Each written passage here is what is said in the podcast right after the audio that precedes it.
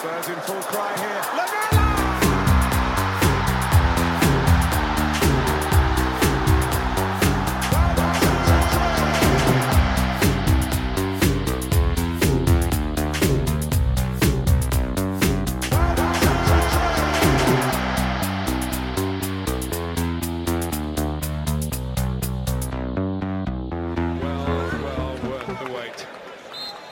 Welcome, listeners, to the Extra Inch. My name's Windy, and I'm joined by my sidekick and best friend Bardi. Hello, Bardi.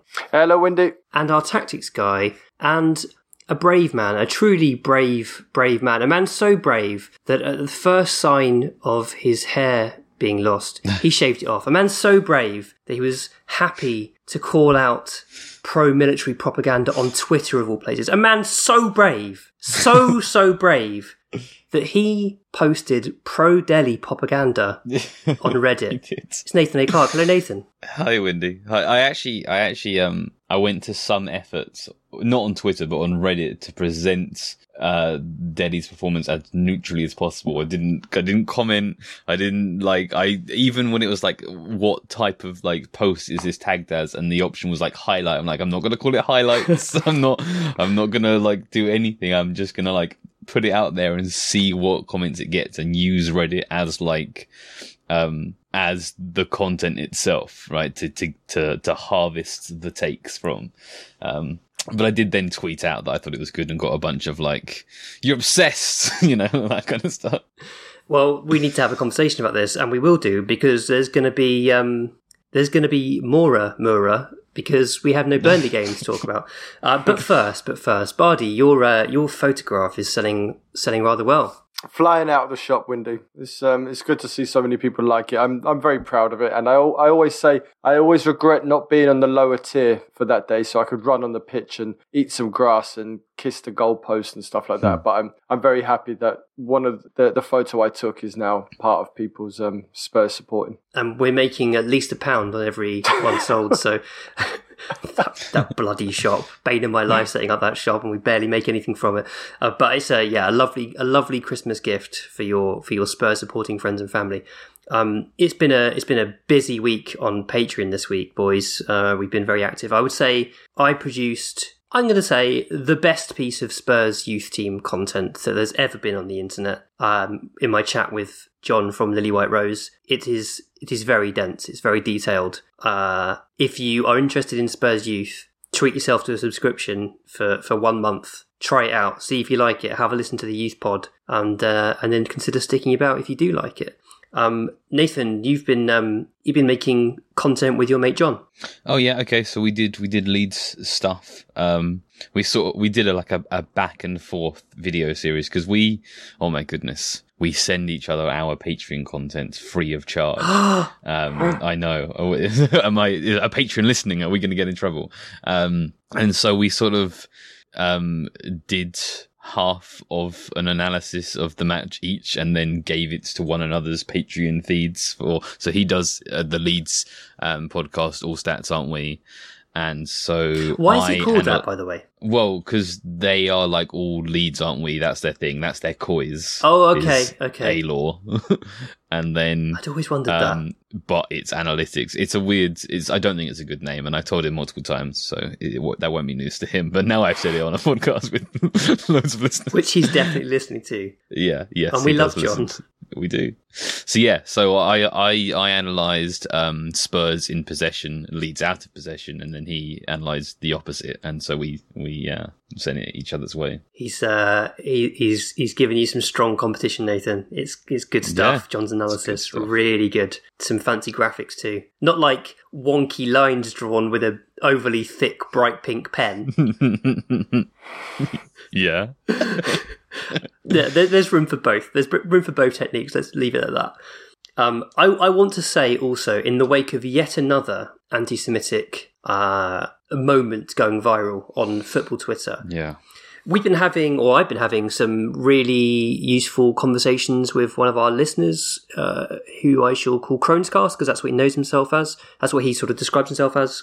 Um, he he's written some lengthy emails to me, which have been very eye opening for me. as a non-Jewish Spurs fan, and he's written a piece which I'm going to read out and we'll put it at the end of this podcast because it is powerful and I think it will change the way you think about the Y word and about anti-Semitism generally. There's a real problem with the way people talk about Daniel Levy, for example, um, and and Kronescast makes the point that it is often left to Jewish people to call this out, and that is wrong. Um, so listen to the end of the pod, and like me, you'll probably find it very enlightening. So, boys, we have no Premier League match to talk about this week since the Burnley match was postponed. And just before the Burnley match was postponed, Petter, bless him, had asked, question or request for the pod, can't you please just ignore the Mura game and rather discuss Sunday's brilliant 1 0 victory over Burnley on the next pod? How unfortunate that we now have no choice but to do this. I mean, Um, um, are we going to put our tinfoil hats on here and say that this was done on purpose by Burnley because they had so many players uh, suspended? I did enjoy Spurs. it was- Spurs Twitter was almost as bad as Italian media in terms of conspiracy theories, warm balls, and the rest of it. That Burnley did this on purpose. I mean, I'm open to it. there wouldn't be any conditions that would be better suited to Burnley for playing against Tottenham Hotspur. Like, that, if they're going to have a chance of of getting a, a solid win, that those conditions are ideal. these these hardy northern lads against our South American, very Latin contingent, they'd have run riot. They'd have run amok. Davinson on the on the snow. Can you imagine? I mean, he's bad enough on, on a normal pitch. Uh, yeah, I, I, I don't think it was. I don't think there's any conspiracy here. Uh, Mackie says, "Is the postponement a good thing for us? More time on the training field for Conte before having to put it to use, or would it have been better for his methods and teaching to get another Premier League match under his belt to further continue the process? I mean, I guess the other point is it's going to mean our schedule gets even more hectic. I mean, our schedule over the next six weeks is crazy as it is. Definitely worth having Yeah. a look ahead. And now we're going to have to squeeze in another game. I mean, maybe if we'd known Yeah, last week that this match wasn't taking place, and therefore we could have had something that looks like sort of international break kind of training, but like traveling up to Burnley with your team, having prepared specifically for the match, and then finding out the match isn't happening, isn't isn't an advantage at all. I don't think. maybe maybe you gain a day of training in the sense that you're not having a recovery day, so I guess. you can perhaps have a full day of training that would have been recovery. Yeah, it did also hurt us. We'll, we'll talk about Mura, but we rested players uh, against Mura for Burnley. Uh, Sure. And that, that hurt us there. Yeah. Let's dive was, straight in. I mean, I was looking forward to watching Tottenham skid about in the snow. It would have been quite interesting. Um, those of a certain age will remember the orange ball and Paul Yep. Stewart in his um, yellow kit thundering them in against uh, Sheffield Wednesday. Um, other people might remember the game against United where Dempsey scored in the last minute. Was that? I think that was an equaliser. Um, Oh, that's a good game. in the snow. That that was a game that got delayed because of the the weather, but um, we just put it back a couple of hours and we still got the game happening. And that, yeah, that was a good game. What was the League Cup match like a couple of seasons ago in the snow? Was it Rotherham Um, yeah, that at, at Wembley, it was a FA Cup game. FA Cup? Yeah, it was. Uh, I can't. Uh, Rochdale? No, it was. A, it was a team in blue. One of those teams, anyway. Yeah. One of them northern teams. Well, yeah, one of those that we we smashed off the pitch. They, I mean, they, they were virtually amateurs, but yeah, we did beat them. So, so good news for everyone, every listener, is that we've now got basically an hour podcast analysing our dreadful defeat to NS Mura. Oh, goodness me. I, I don't quite know where to start. So let's start with this question from um, Waste of Space, who is King26 Ledley on Twitter. Very, very good Twitter follow. You should follow him. Uh, is playing a 3 4 3 so important in itself that you have to fit the squad around it at all times, even if it means outcomes like last night. And this wasn't actually a question; it's it's uh, Nathan creating a question from it because they were having a chat on on Twitter. Um, but King twenty six Ledley adds Conte deserves blame for yesterday, in my opinion. And I would agree. Nathan, what did you think of the decision to play three four three? So yeah, um, most of the time, uh, when I'm talking about not Conte, it's like yeah, you have to adapt your team to the squads. You have to uh, who you're picking, um, how you want to play that game specifically, the opposition, how you think the opposition will shape up, how they actually do shape up in the match, how they're approaching the game, all those kinds of things.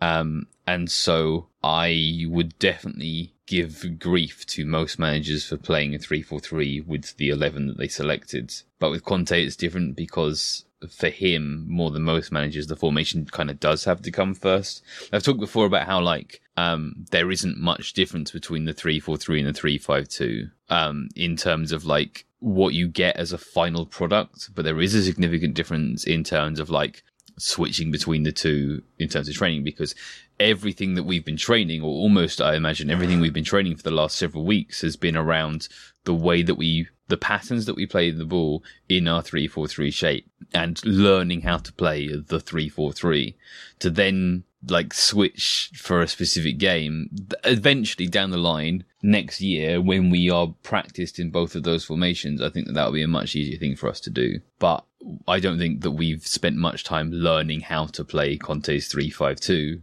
and so yes he kind of has to stick with a formation for the time being and make that what he does um, I still don't think that that excuses Davinson on the left. I think that he's the last centre back that you would play on the left hand side, and you are asking to um, simultaneously concede goals against bad sides and also um, have terrible movement of the ball on that side of the pitch because mm. he just looks. So I feel sorry for him. Like, he mm. looks so uncomfortable on the left side of the pitch. He doesn't look very comfortable on the right hand side of the pitch some of the time, right? But but he's he's he's the last player you should play on the left. Yeah, yeah, absolutely. Um, on, on that point, when Davinson played right back against Arsenal, it's one of the worst individual player performances yes. I've seen in recent years. It was absolutely horrific. And Davinson on the left is even worse than that. Um, meanwhile, Tanganga was on the pitch, who has played, played, left back. back and did yeah. play left back in this game when Sessegnon got sent off. He Tanganga moved to left back and was mm. was adequate there. So it was a really strange decision to me for Davinson to be the one to start on the left hand side. He's not good at turning that way. He's not good on the turn generally, anyway, and he's especially not good when he's asked to turn in a direction that doesn't feel comfortable to him. So he was very exposed by by that positional decision which was needless from Conte. I thought it, that's just a choice he made, and I think he got it wrong. Um, but I think specifically around the the the three four three, there's another couple of issues. Gil playing on the right again, Nathan. I just don't like him on that side. Every time he's played on the right, he's looked uncomfortable to me. He looks so much better yeah. on the left. I mean, I I still stand by um, what I said on um, on his preview video, which he can play wide right. He can play um, chalk dust on the boots right wing and cross it in from there. If you want him as you do in the 3-4-3 and in most formations that most top level managers are going to play for a team that dominate possession, your wingers, your attackers are going to play in narrow spaces. It's really awkward for him. I thought he had a, I like him a lot. I thought he, he had a really awkward and uncomfortable game. Same. Yeah. I mean, I thought after, after Sanchez and Doherty, who were absolutely atrocious, and Kane, who had one of the worst first halves I've ever seen Harry Kane have. it's weird, right? I thought Gil was our next worst. And like you, I, sure. I rate him really highly. I've got a lot of excitement about his potential, but he had a really, really poor game. And I, again, I don't blame him entirely for that. Like with Sanchez, I think he's been put in a position that he's not comfortable in. Um, Bardi, I want you to sort of go in on the team on this Mourinho match because it was it was unacceptably bad, right?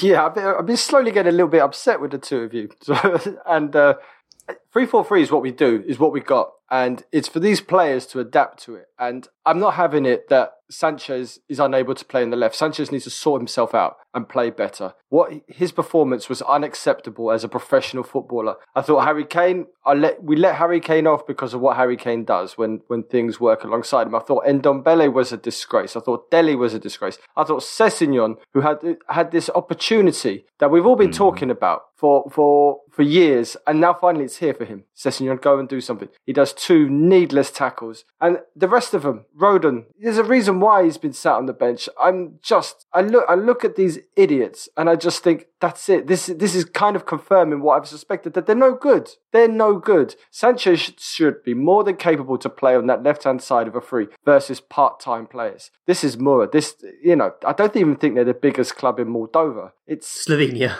Slovenia. Well, whatever. They're, they're just. they're just Christ they're not a good footballing team. No, and no, if you're not. unable to play a 3-4-3 against this team and even in even with 10 men impose yourself upon the game, it's embarrassing. And I think there's a certain few individuals there that have that their time is now done at Tottenham. I think Dele's now finished at Spurs. It's, no, this it's Bardi, this is unacceptable. mad. This is madness. It's unacceptable that he can come back from this. This is that was a performance that had it been anybody else but Dele, he, he he'd be gone, unforgivable. If, he, if that was anyone else but Dele, we'd be saying it was a good performance because it was a good performance. But because it's Dele and everything attached with him, I'm not he's sure. got all this abuse. I, I just I maybe maybe I'm expecting too much from Dele. Maybe this is who Dele is now. He's just a average footballer. You, Bardi, you, you got to watch Nathan's video that he made on Dele. Um, every touch that he had and every every every interaction, he basically put in a pretty good, not amazing, but pretty good performance. He was taking the ball between the lines on the half turn. He was making creative runs off the strikers, which weren't found. He made one really, really terrible overhit attempted cross with his left foot. We know Dele's Yeah, got a bad left foot. Um, it was it was shocking, but everything else was all right. He won the ball back a few times. He had a creative dribble.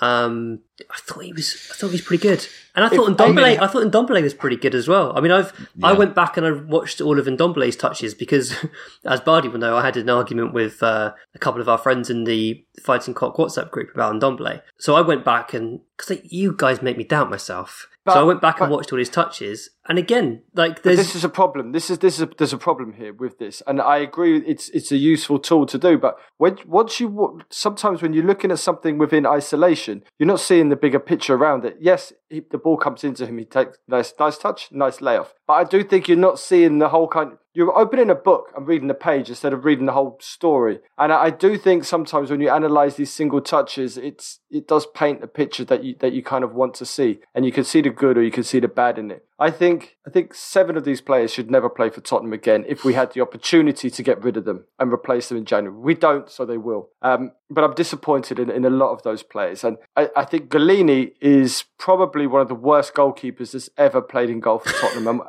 we've seen some bad ones. I think he, I think he's pointless. I, I, we would just put a corner flag there and sellotape some um, Sondico gloves to it. He, he's unable to stop any shot which isn't a, a kind of five out of ten in difficulty. And it, it's, it's really upsetting that we've now arrived in this place in this joke of a competition that we could have walked through and won. We arrived in a position where we've got to go out, and it's just it's disappointing. And we we saw from the, the comments from Conte after the game that there's a massive problem at Tottenham, and I don't I don't know can these players even be coached? Maybe they're that they're that bad they can't be coached, and it's the glue factory for all of them.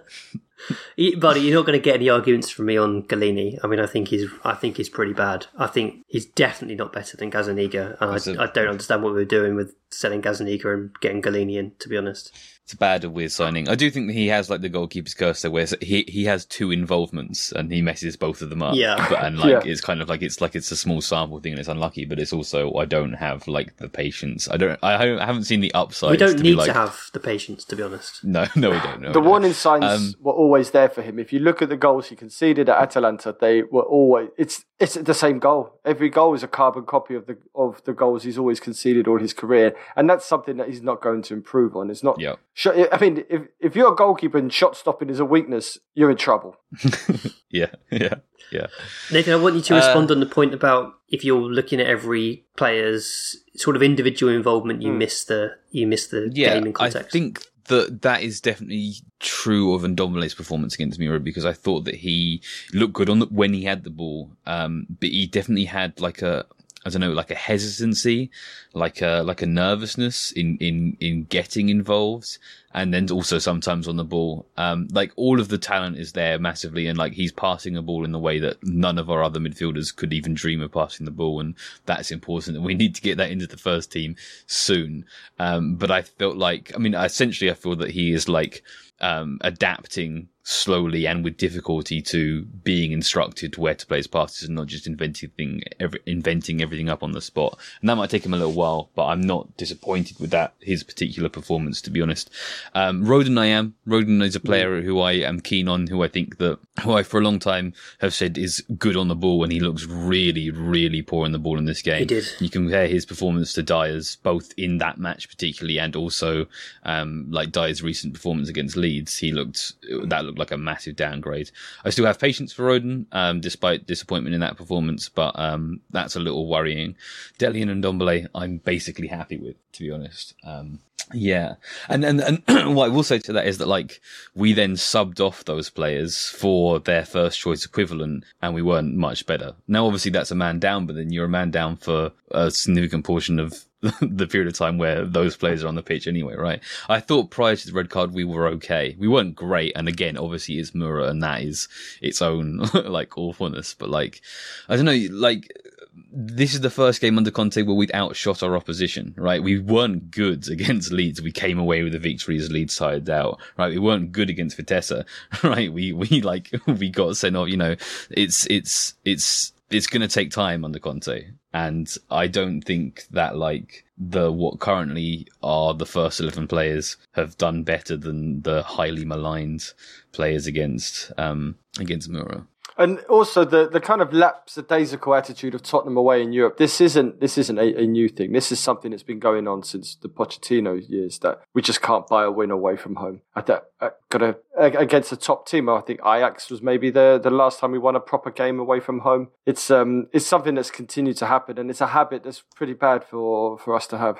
So so I mean we can dig more into some of the individual performances, and I, I think we should, but but let's think about this sort of more holistically in terms of, of why this went wrong. Andy Toronto said, uh, My question is that we seem particularly poor in Europe this year. Is that because of tactics, rotation, or do the players just believe this competition is beneath them? This was a great opportunity for fringe players to show what they can do in front of a new manager, yet no one really rose to the occasion despite three weeks of supposedly intensive training. Why not? Um, I mean, I definitely think motivation is a key aspect here. And I, I think you know, Bardi said that the comp- uh, did you describe it as a joke competition, Bardi? I think you yeah, or, it's, or uh, tin pot or something.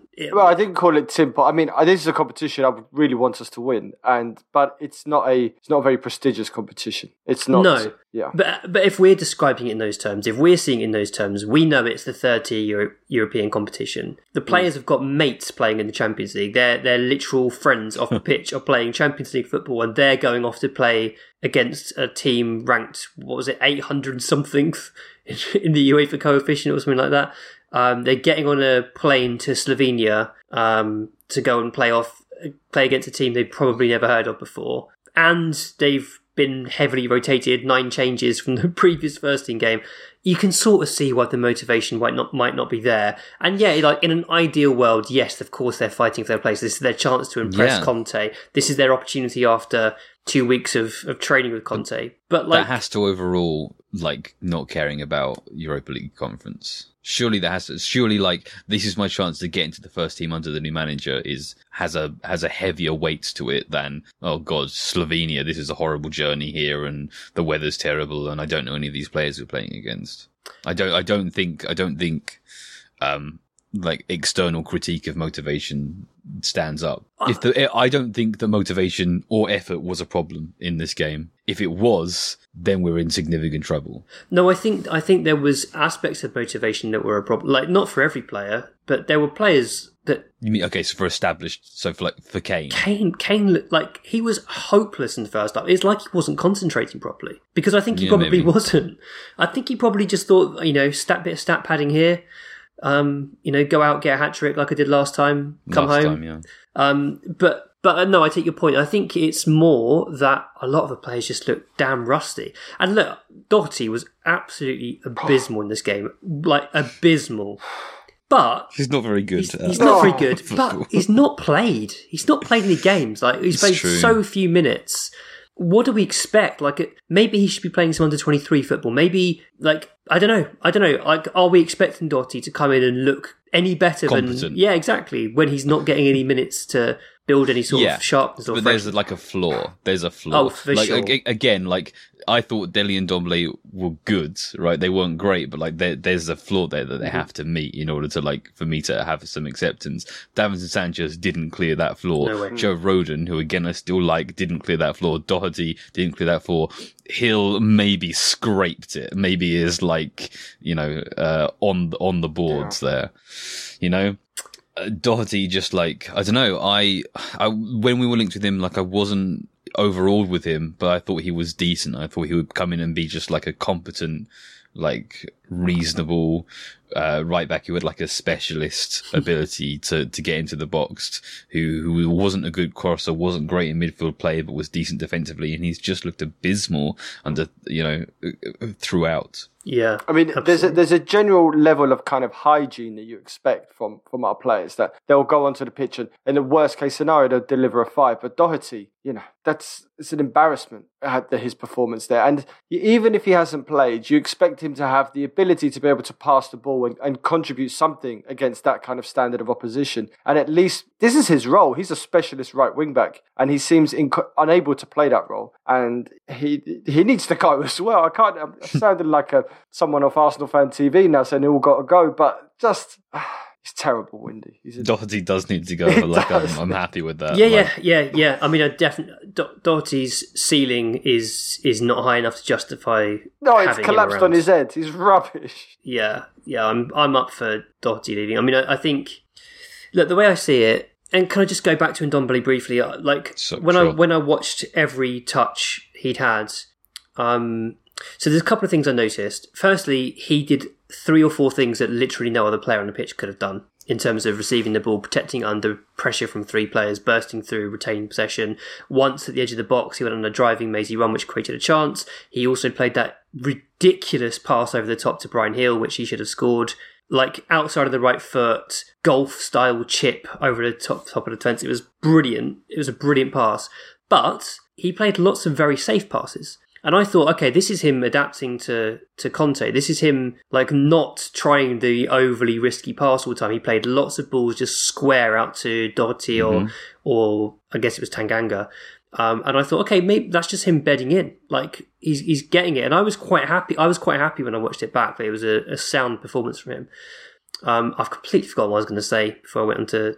That was it. That was it. Um, I just think we need to not make rash judgments based on this game or the next game or the next two, three, four games. We need to say, right, we've got a proper coach now. This is a man who improves players. He works with players. He's got a reputation for not just signing players that fit his style, but working with players at clubs and making them fit his style. And we need to just see what he can do with our players.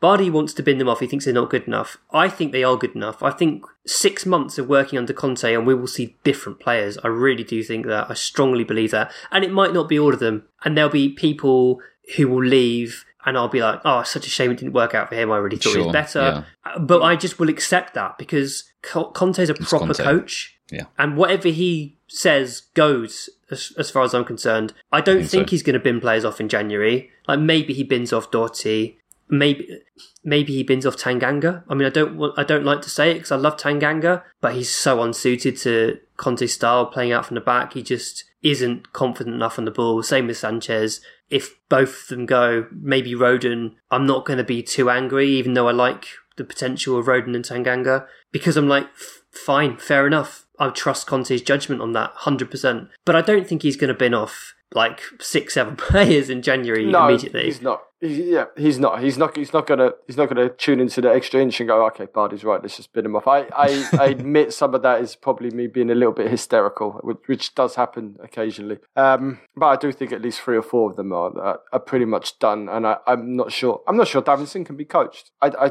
honestly, I am a huge Davinson fan. I thought he could have been great for us, and up until up until Thursday, I still had hopes of him, but he was slipping and sliding all over the place, and that's that's just an unacceptable performance from him. And those two goals, they're not his fault di- directly, but he was heavily involved in those two goals happening. It's not the first time we've seen that from him either. Is the the key? Is it? It's like a continuation of a Well, pattern. against opposition to this standard, it's the first time we've seen it. I, fair enough, so he's been turned inside out by a, a Premier League level player. Okay, that happens. But um, against Moore, no, this is not. It's not. It's not acceptable performance from a professional. Right, fair enough. Well, I'm happy with that. I'll take that.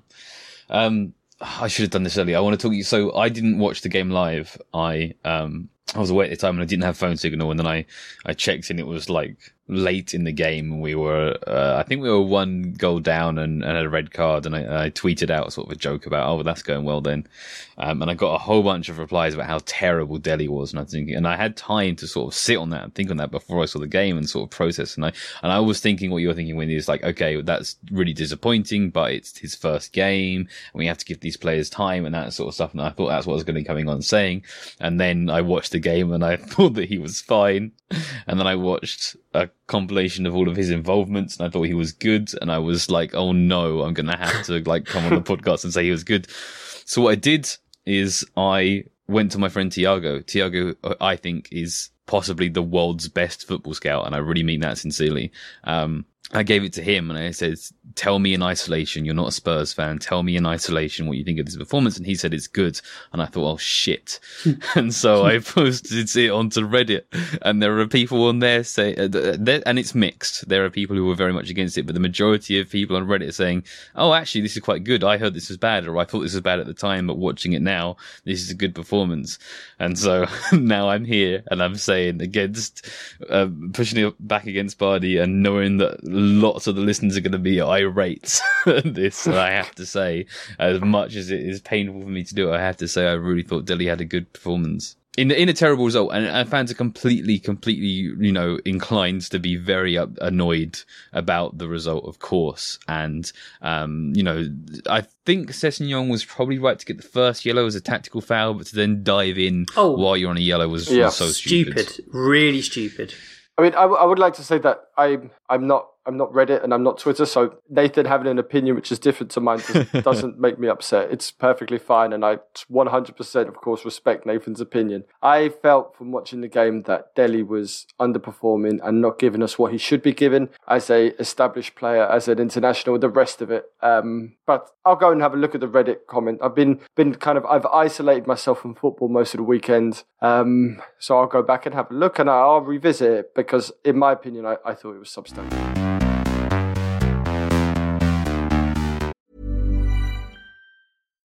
When you make decisions for your company, you look for the no brainers. And if you have a lot of mailing to do, stamps.com is the ultimate no brainer. It streamlines your processes to make your business more efficient, which makes you less busy.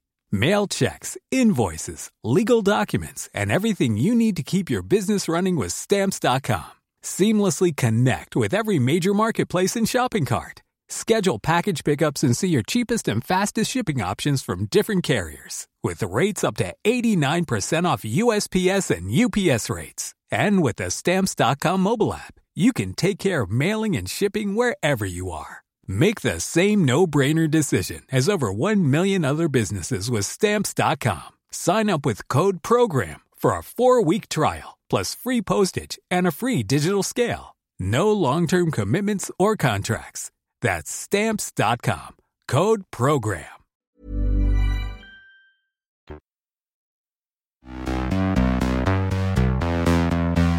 I, I understand where it all comes from, the Dele hatred that Nat- filled Nathan's timeline as well. It's you know we we have been crap for is it three years now? This must be getting on three years. Crap. We've been an awful team to watch Con- compared to where we should where we were and the value mm-hmm. of the squad and the wages and now the outlay as well because we've actually spent some money on the squad. It's been awful and and Dele has struggled during that whole period. And we would give reasons why that might be the case. Some people would say, no, it's because he's bad. And th- that's the problem. People, people see him as a cause for our crapness rather than a symptom of our crapness. Whereas I would say we've been crap because the way we've been managed has been crap. The way the tactics have been set up have been crap. And basically all of our players, aside from Son and Kane, have been crap. And maybe Lloris. Maybe Lloris gets a pass. Yeah. And, and so, but I get it because everyone's so frustrated because it's horrible watching a team be crap for three years. And meanwhile, you've got Liverpool, who we were, we were quite close to at one point, have just gone on and on and on and they've just become this incredibly well functioning team. And it's really hard to watch that. It's really hard to watch your team fall away from playing Liverpool in the Champions League final to now being a couple of tiers below them in terms of our competitiveness. And we want to blame something or someone, and a lot of people choose Dele to blame. I mean, And I I get It's not that. his I- fault. It's not. It's not his fault. It's one hundred percent not his fault. But there are instances amongst all this crapness that we have dished out and all the managers that we've done. There have been moments where individuals have been able to ele- elevate themselves above that. Not just Kane and Son, but Davies has done it. Dier has done it on occasion. Lloris has done it. At the moment, Reguilón and um, Emerson are doing that. Even Højbjerg and Skipp have had moments where they, they seem better than what the team is putting out. And I just think Dele is is that individual who's a very gifted, and Ndombele as well. And Dele's a really gifted individual, and he's been unable to elevate himself out of the mire. And I think that's the problem with him. Yeah, I, this is just the type of player that he is, right? I get, I, I mentioned this in the Lo Celso video. My my my friend Mo Mo Square on Twitter. Um, he talked about players as being floor raisers and ceiling raisers, right? Floor raisers who will uh, improve the worst version of your team and ceiling raisers who will give more to a good team, right? And Dele is is a ceiling raiser, right? He won't make a bad team good, but he will make or will help to make a, a good team great. Um, and look, I, I, just because I'm defending Dele's performance in this game and I have in a couple of others doesn't mean that he hasn't had some absolute stinkers along the way. A hundred percent that's the case. I do think that's mainly because again, what I'm talking about here, where like if he's in a good functioning team, he he can help maximize things. Um, he's had a number of um, performances in the last um, year under Nuno and under Mourinho where he has single-handedly ruined multiple counterattacks. I'm not saying he hasn't been poor in the, those games because he absolutely has. Um, I just don't think that's the case in this game, and I don't think that's necessarily um, the case with his skill sets and his ability as a player. So this feels like a good time to ask this question from Dakota, the silly man. He says, I really hate to bring up this debate again, but is it time for Dele to go?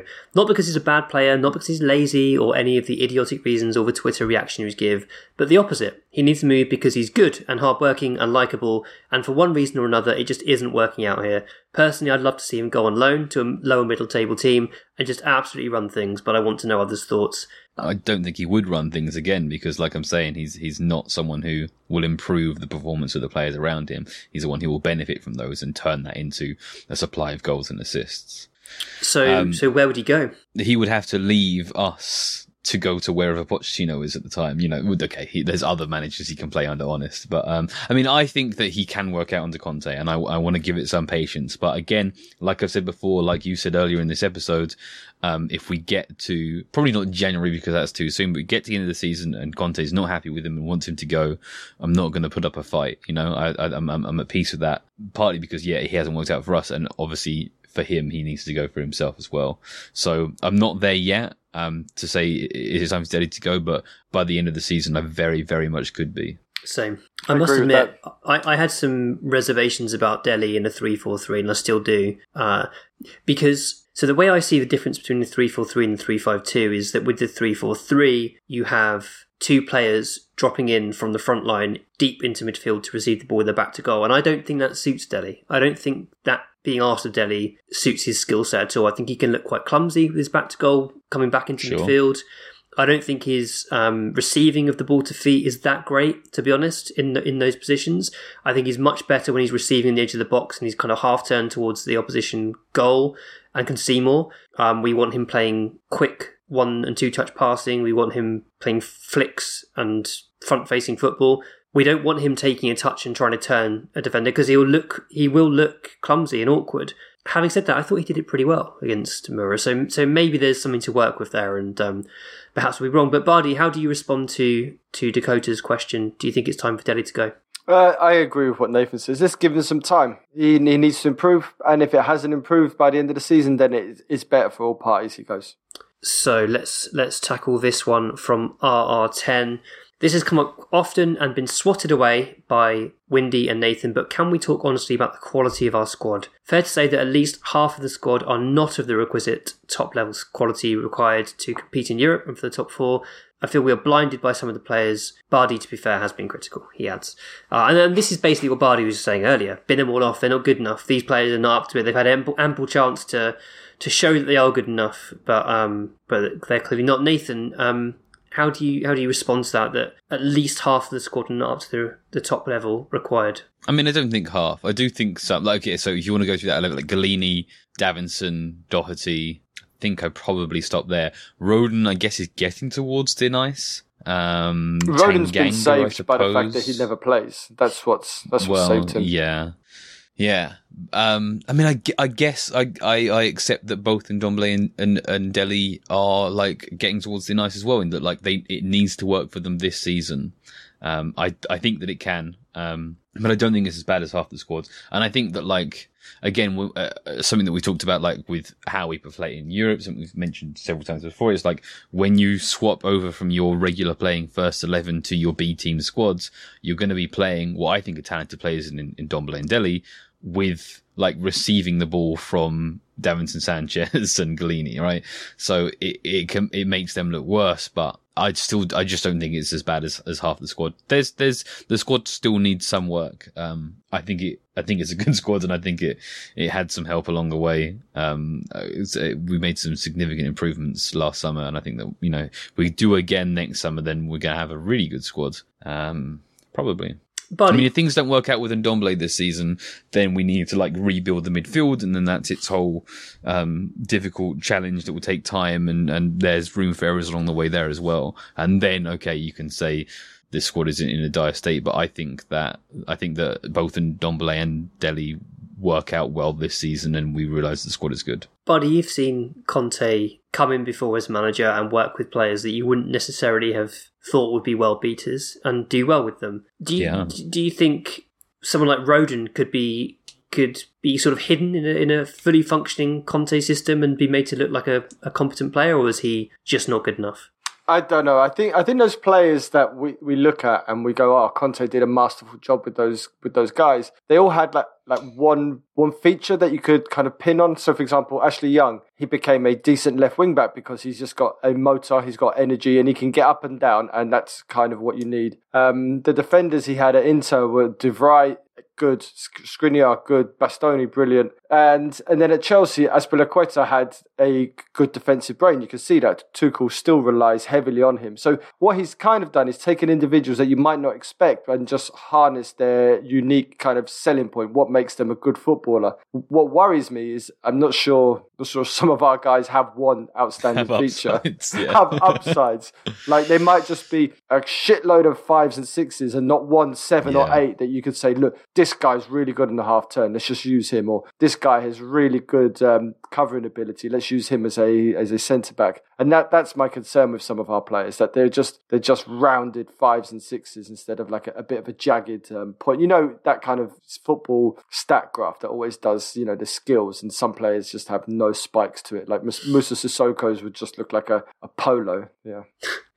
Okay, on on that basis, another one from RR10. Assuming Conte and Paratici will look to improve the first 11 in January, what areas will they focus on as a matter of priority to give us the best chance of a possible top four push this season? It's centre back. It's still centre back. yeah, it's it's not stopped being centre back for a while. Um, yeah, I mean, uh, you're playing three at a time. Um, we brought in a really good one. He's now injured.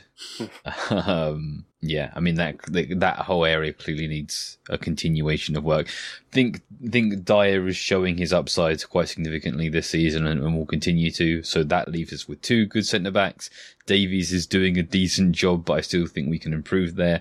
I guess it's in the depth, right? It's, it's general improvement. I think if we could get a left footer, that would put us in a really good place. If we can make Ben Davies our good second choice left centre back who plays in the Europa League, um, then we're probably in a in a happier place. Um, yeah. Mm. And um, sell Kane and buy Vlahovic because that guy that Sure. guy's getting better every week, and he's if we can find someone to take Kane off our hands. It's been centre back for me too from the beginning. That's kind of the area that I saw as a priority. Um, I'm going to say that's growing. That that requirement for a new centre back is growing by the week at the moment. Um, Romero being out makes it so much more obvious. So I like Tanganga as I said earlier, but I think he's not of the required ability on the ball. When I saw Sanchez in the starting eleven for the Burnley game, which then got postponed, I was I was I was surprised after his performance against Mura that he would start again. Uh, he's clearly not up to it in, in possession, and look, I'm not going to say that Rodon is dusted after after one bad performance against Mura because we've not seen enough of Joe Rodon. He's not had a run of games for Spurs. We don't really know yet whether he's good enough on the ball to be a, a, a Premier League centre back. Sure. Uh, but if we can aim to have someone who we know is good good enough in the ball to be a Premier League centre back, then we should absolutely take the opportunity and uh, and upgrade the back line.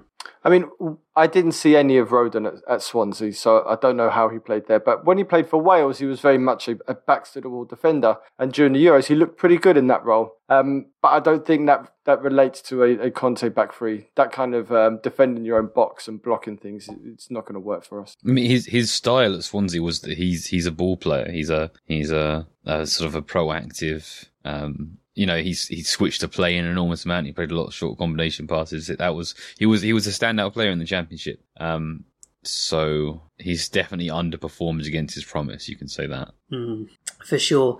Look, this has been a bit of a, a downbeat podcast, really, hasn't it? Uh, well, it's, it's because we don't have a weekend game to talk about, and we lost against a terrible team. I, I that's why. I, I, and I think we would have beaten Burnley. I had a good feeling that you know the the, the first eleven coming back in, picking up from where we left left off in the second half against Leeds. I felt pretty good against about the Burnley game. I, I, was confident that we would do something, and I guess we'll see against Brentford on Thursday um, whether the the good vibe returns. I mean, you try to say kneecapping footballers on, on a podcast isn't fun. I always I always tend to enjoy swinging the baseball bat at some of our chumps.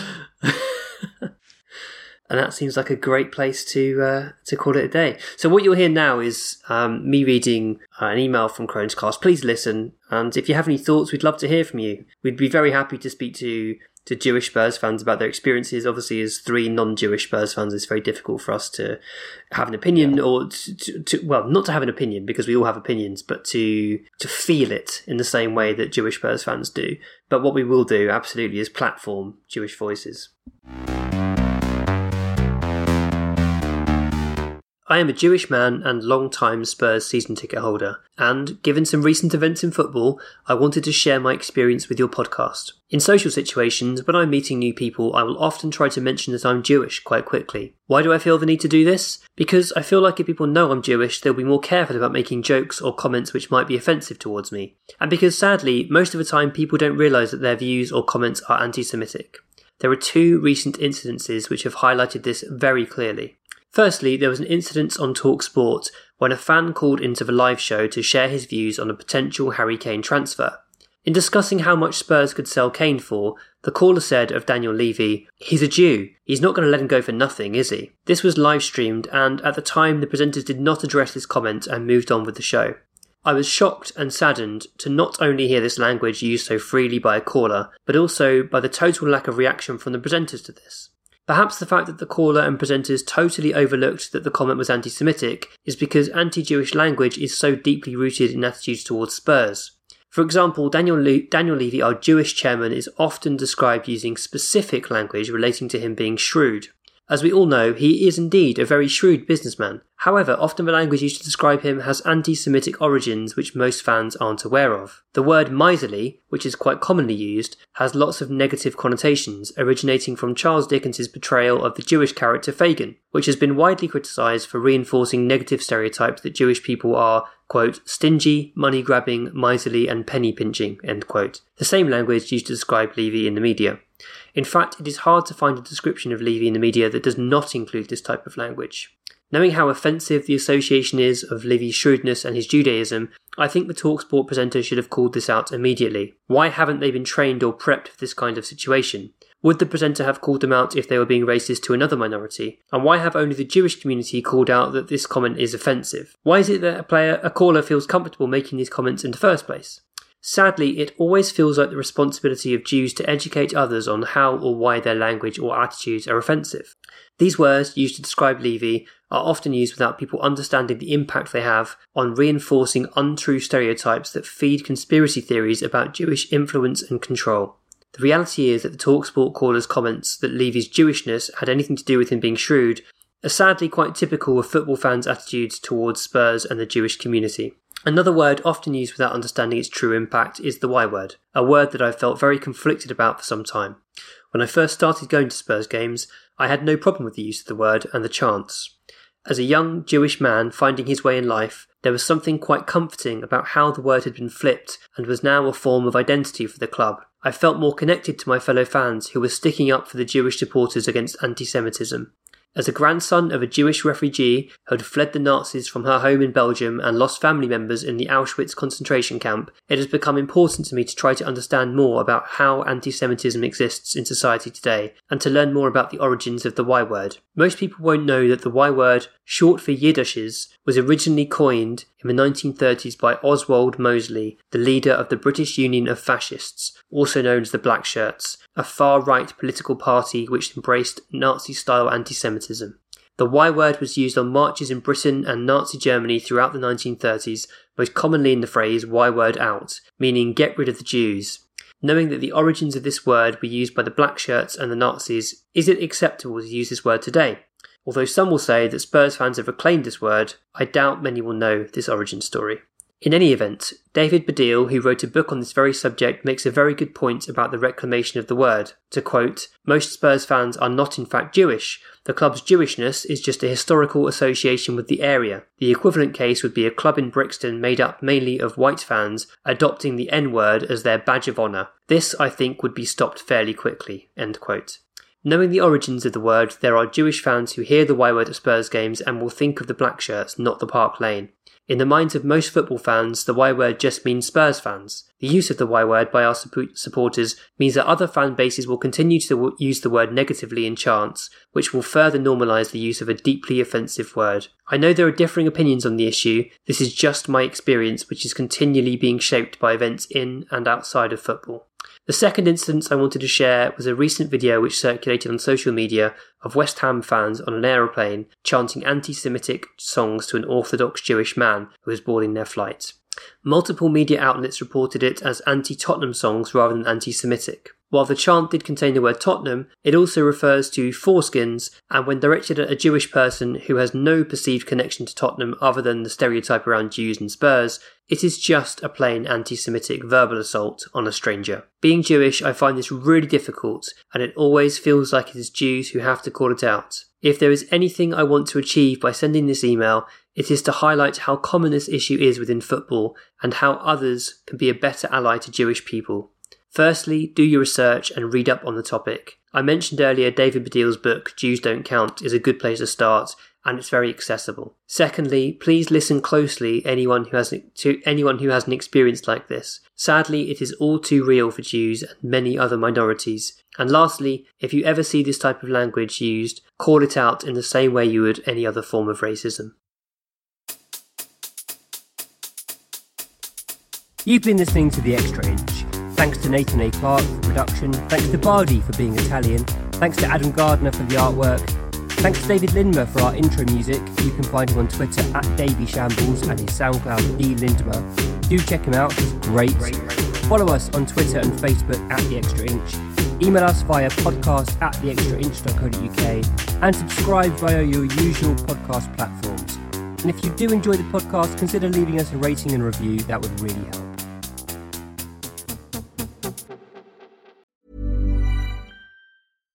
Selling a little or a lot? Shopify helps you do your thing however you cha-ching. Shopify is the global commerce platform that helps you sell at every stage of your business. From the launch your online shop stage to the first real life store stage, all the way to the did we just hit a million orders stage. Shopify is there to help you grow. Shopify helps you turn browsers into buyers with the internet's best converting checkout. 36% better on average compared to other leading commerce platforms because businesses that grow grow with Shopify. Get a $1 per month trial period at shopify.com/work. shopify.com/work.